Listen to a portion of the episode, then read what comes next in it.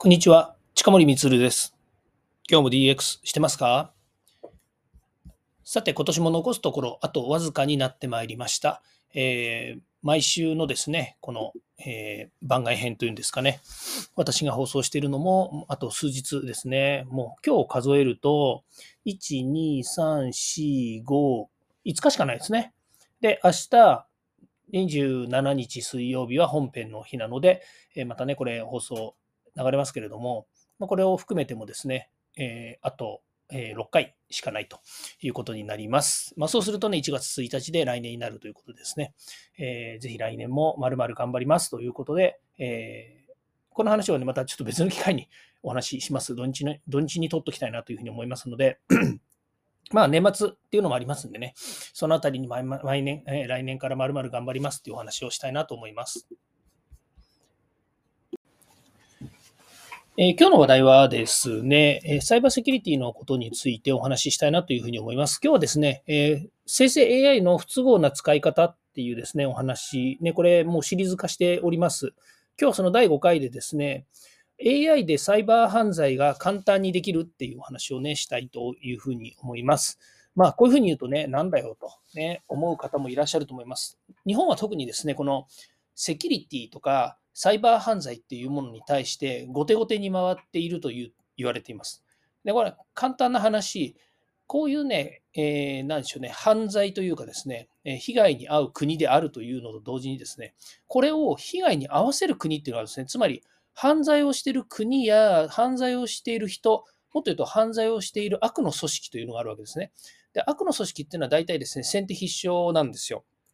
どんどんね、新しい手、新しい攻撃を作ってですね、えー、皆さんの、えーと、痛いところをついてくるとかですね、弱いところをついてくる。これはもう本当にですね、昔からの、えー、手口、もう定番の手口というかですね、必勝法みたいなもんですよね。まあ、そんなことで、コンピューターに関して言うと、これサイバー犯罪って言ってもですね、このサイバー犯罪ってもいろいろあるんですけども、その中でコンピューターを対象にしたいろんなですね、悪意のあるえー、犯罪というのがあるわけですね。例えば、マルウェアとかウイルスというものをですね、仕込んでおいて、それを皆さんにですね、えー、拡散してもと、にかくのべつ幕なし皆さんにですね、拡散してですね、それでコンピューターを動かなくしたりとか、コンピューターの中のデータを抜き取ったりとかですね、もしくはコンピューターに規制した、えー、なんでしょうね、そのマルウェアっていうんですけれども、まあ、そういったですね、プログラムが、えー、いつしか時間になってですね、発動するとですね、あらや皆さんのコンピューターが動かなくなったりとかですね、えー、いろんなね、データが流出するということにもなってくるわけですね。で、これをですね、虎視眈々とですね、虎視眈々と、えー、とにかく日々ですね、一生懸命やっている、え悪の人たちがいるわけですね。で、悪い人たちは自分たちが悪いと思っていない可能性もあるわけですけれども、いずれにしたってこれ犯罪には違いないということで、これをね、守るためにどうすればいいのかっていうことになるわけですね。まず一つ、こういうね、えーマルウェアだったりとか、ウイルスだったりとかっていうものをね、悪意のあるものをもう、えー、いたちごっこです。どんどん作って出していくという社会であるということが間違いないわけですね。まあ、それによってですね、被害が、ま、結構あるわけですね。その経済損失っていうのはすごくてですね、あとこれ、お金だけの問題ではなくて、精神的な苦痛っていうのをかぶる可能性っていうのが大いにあるわけですね。まあ、それっていうのは何かっていうと、まあ、経済的損失は分かりますよね。例えば、ね、コンピューターが動かなくなってしまった、システムがダウンしてしまったっていうと、それだけで、例えば、ね、中堅どころの会社だとか大手の会社だったりするとですね、え1日稼働しないだけでも数十億円とかっていう売り上げや、それからまあ中の利益が創出される。もっと簡単に言うと、銀行のネットワークが動かなくなったって言ったら、私たち個人個人でも相当な辛い、え、被害になりますよね。で、それは精神的苦痛もあるわけですよね。まさかね、ね、月末のお金の入りようなこの時期に、え、システムがダウンしてるなんてなったらね、あの、やっぱりね、何やってんだみたいなことで、上司から怒られたりとかですね、私だったらねお、得意様とかね、それからパートナーさんから怒られたりとかですね、やっぱりお金を扱ってる上で、えシステムがね、止まるなんていうのは、本当にもうちょっと怖い話ですよね。まあ、そんなことのようにですね、とにかくその、えー、悪の人たち、悪い人たちからですね、自分たちを守らなければいけないというふうに、えー、まあ、言われて久しいんですけれども、なんせ日本はですね、性善説の国なもんですから、なかなかね、このあのサイバー攻撃とか、えー、ウイルスとかっていうものに対して後手に回っているわけですね。そのセキュリティってものに関してかなりですね、緩いというふうに言われております。でそれは私自身もね、自分で思います。私もやっぱりね、あの、なんかね、悪いことが起こっちゃわないと、えー、対策をしないとかするわけですね。まあこれもインターネット時代でですね、どんどんやっぱりウイルスソフトだったりとか、それから VPN だったりとかね、それからネットワークのね、えー、構成だったりとか、えー、もっと言うとね、その、えー、新しい機器とか製品がどんどんどど登場しますから、そういったものをですね、うまく活用すればですね、お金はかかりますけれども、活用すればですね、自分が安心して、え、経済的にも精神的にもですね、安心して安定的にですね、仕事をすることができるようになるということは間違いないんですね。じゃあですね、まあ、こういったものをですね、私はね、セミナーやあの、え、研修を企画している会社ですので、ま、こういうね、あの、えー、人たちからどういうことをね、学んで守っていかなきゃいけないのかな、なんていうふうに思ったんですけど、主にはですね、やっぱり2つですね。1つはそのサイバー攻撃っていうのは現状、やっぱりどういう被害で、どういうような内容なのかっていうもの、こういったものがね、やっぱり分かってないんですね。で、日本の国内においてもですね、それが分かってるので、政府がですね、セキュリティの重大脅威っていうですね、えー、ものからどういうふうに対策しなくちゃいけないんだっていうガイドラインをですね、実は作ってるんですけども、皆さん見たことないですよね。うん、なかなかね、これ見る機会がないんですよ。これは個人の場合もそうだし、法人の場合もそうだしね、こういったものがあると。あとはウイルスとかマルウェア、ランサムウェアって言っているものが、これね、いや、実際何なのと。いうことをですね、しっかりと分かっていないといけない。それから、えー、IoT や AI というものをね、えー、こう、えーどんどんどんどん導入すると。まあ、デジタルですよね。デジタル化の波が来て、で、DX だとか言いながらね、素人がどんどん手を出すんですけれども、そこにですね、やっぱり落とし穴というかね、セキュリティリスクというのが潜んでいるので、例えば IoT 製品に、えー、あるセキュリティリスクっていうのは何なのかとかですね、こういったことをやっぱり知らないといけないということですね。からもう一つがセキュリティ対策です。セキュリティのリスクというのは、やっぱり目に見えるもの、目に見えないもの、いろんなものがあるんですね。なので、特にセキュリティっていうのは全方位網なんですよ。あの、えー、例えばね、そのコンピューターもあるし、ネットワークもあるし、からデータベースもあるし、からユーザーの、えー、パスワードとか ID とかっていうセキュリティもあるし、からね、サイバーセキュリティのようにね、Wi-Fi から入ってきますよというものとか、クラウドに侵入しているものですとかね、から、えー、例えばホームページから侵入される、からこちら側からアクションを起こすものとすれば、メールアドレスをいらないところに登録してしまったおかげで、いろんなメールが届くようになる中に、えー、ウイルスが仕込まれていましたとかね、まいろんなことがあるんだけれども、そういったものをね、全部やっぱり知らないとですね、えー、怖くて立ち向かえないっていうのがあるんですよね。まあ、そういうようにですね、どんなセキュリティ上のですね、攻撃があるのか、とかですね、こういったものを知るということですね。それに対してのセキュリティ対策、これが大切で、セキュリティ対策のトレーニングをしたりとかですね、それからセキュリティ診断をするということを通じてですね、え自分もしくは会社、身近なところがですね、セキュリティのリスクに侵されていないかということについて、やっぱり知る機会が必要であるということですね。まあ、大きくですね、セミナーとかって考えるとね、この2つですね。あとはですね、やっぱりあのちょっとオンザジョブトレーニングじゃないですけれども、やっぱり実際にですね、自分たちがネットワーク上でですね、どういうセキュリティホールがあるのかっていうのをですね、やっぱりプロの人たちに教えていただく機会があると嬉しいなって思いますね。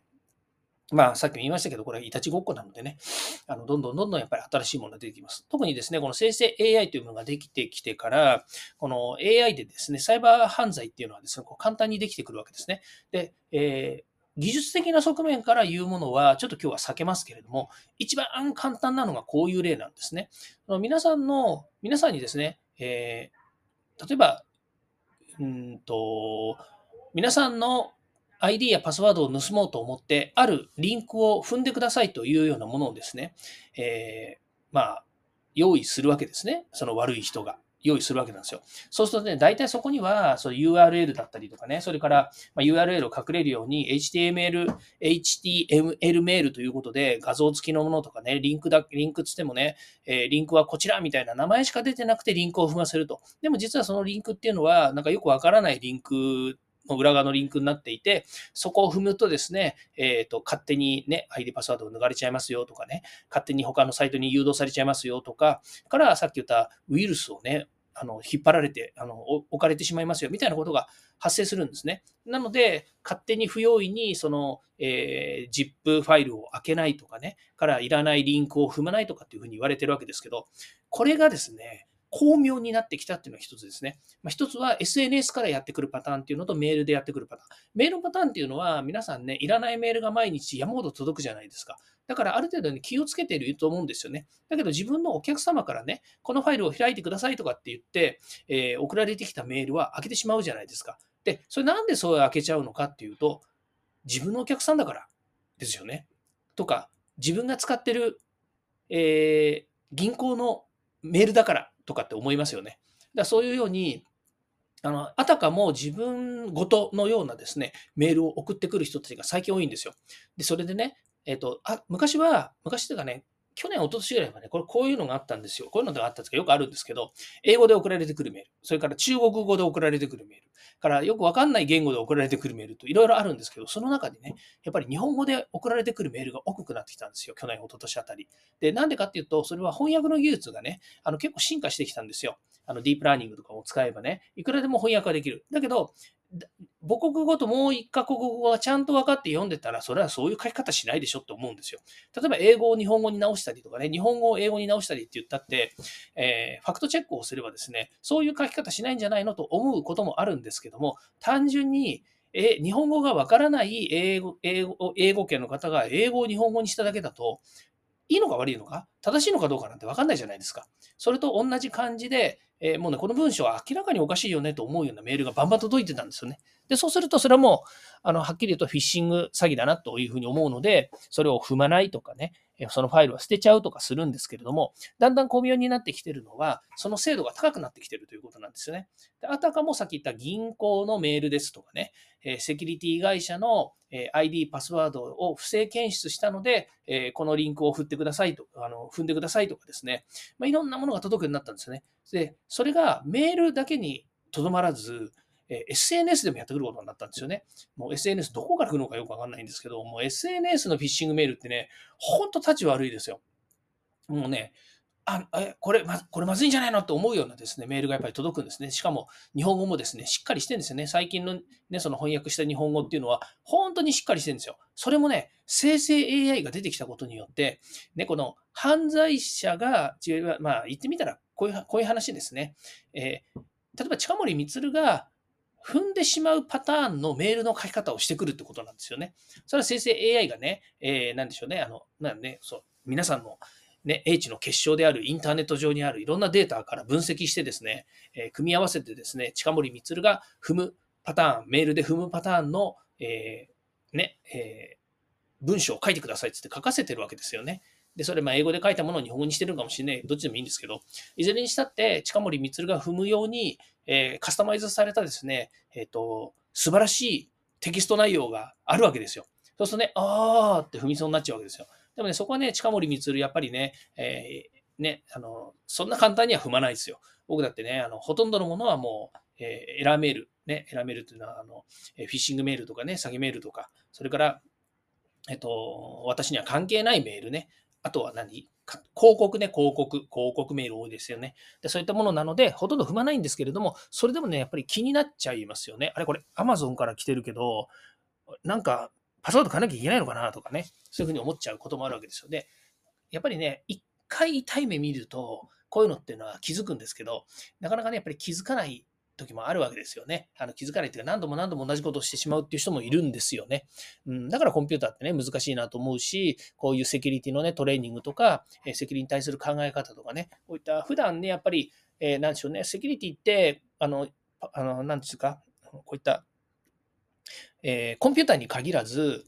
例えばね、犯罪とか、それから街にある、ね、自分たちの生活にの中にあるいろんな、やっぱりね、リスクっていうのがあるわけじゃないですか。セキュリティに、セキュリティリスクっていうのは総称するとそうなのかもしれないんですけどね、えー、あるわけですよ。ね、車がぶつかってくるとかね、自転車がぶつかってくるとか、人がぶつかってくるとか、ね、よくわかんないけども、ね、ゴミが庭に捨てられてたとかですね、なんかいろんな、ね、犯罪っぽいものがありますよね。で、そういったものも含めてね、やっぱりそのリスクに対してどう対応するのかっていうことでね、まあ、一番はですね、あの心持ち、えー、心に余裕を持たないといけないっていうことですよね。何かあってもすぐにパニックにならないようにするってことはやっぱり大切なのかなと、まあ、時と場合によると思いますけどね。えー、ということになると思います。特にですね、生成 AI の、えー、この生成 AI 元年とも言うべきですね、今年、それから来年にかけてはですね、本当にこのサイバー被害、ね、サイバー攻撃って巧妙になってくると思いますので、ぜひね、皆さん、えーね、あの、自分が被害に遭わないようにということでですね、対策をしていただければというふうに思います。はい。ということでね、今日はこんなお話をさせていただきましたが、いかがだったでしょうか？えー、年末ですね、えー、いろいろ、またね、年末年始でいろんなメールが届いたりとかする、ね、それからいろんなサイトを見るということもあるでしょうし、それから普段ね、お仕事を離れて、えプライベートでね、えいろいろ活動をする方もいると思いますけれども、ぜひですね、えこのサイバーセキュリティには気をつけてですね、サイバー犯罪が、え簡単に起きる時代ではありますけれども、え皆さんがですね、しっかりと意識高くですね、え活動していただければ、このサイバー犯罪に巻き込まれないということにもなります。ね。だから生成 AI でですね、いろんなことができるからといってですね、えウイルス作ってくださいなんて言うとですね、作れませんって言ってね、ブロックかけられますからね、あんまりそんなことやってるとね、オープン AI から締め出し食らいますので、ね、皆さんね、気をつけてください。はい。ということで今日はこれで終わりたいと思います。今日も聞いていただきましてありがとうございました。えー、毎日ですね、えー、DX 企画書のネタ帳は配信していますので、よかったらいいねやフォロー、コメントをください。それから、えー、ぜひ毎日聞いていただけると、えー、嬉しいです。はい。ということで、えー、今日は終わります。また明日もこの声でお会いしましょう。ではまた。